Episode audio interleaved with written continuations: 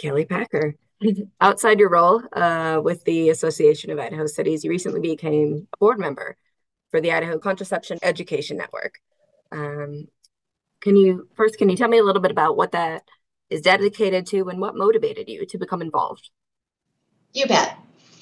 So, the Idaho Contraceptive Education Network is exactly what it sounds like. It is there to help educate everyone, males and females alike, old and young, um, everybody, um, on what contraceptives are available and what their uses are.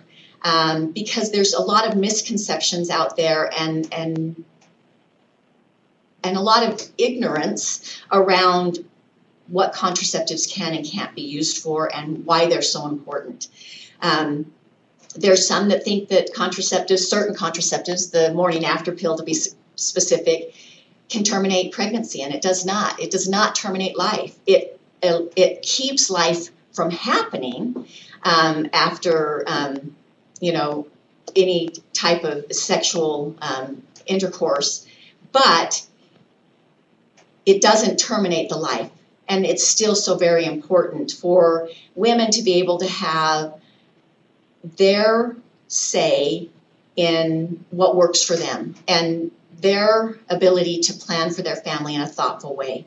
We want women to be able to have um, these tools, these medical devices, and, and this medical treatment for all of the varied reasons they're used for, from not just preventing pregnancy, which is important, um, both for financial and mental health and other reasons, but also um, to be able to have them for um, some very serious situations like endometriosis and polycystic um, ovarian syndrome and um, acne and even fertility needs, um, ironically. So, what we wanted to do is make sure that as Republican women that have been in leadership positions in this state before and who have a name that may be known in different areas of the state, mine in the southern area, um, and then um, uh, Laurie Lickley in the Magic Valley area, and both of us here in Treasure Valley, and then Tara up north as well as in Treasure Valley.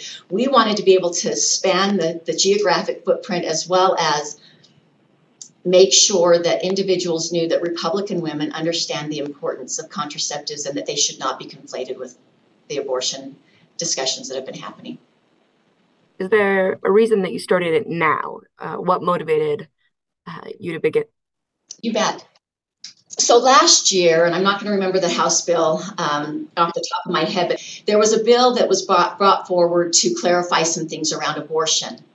And unfortunately, um, contraceptives had gotten wrapped up in that bill initially. Um, and so we did have to have that amended to clarify, which they did. And I thank the legislature for that.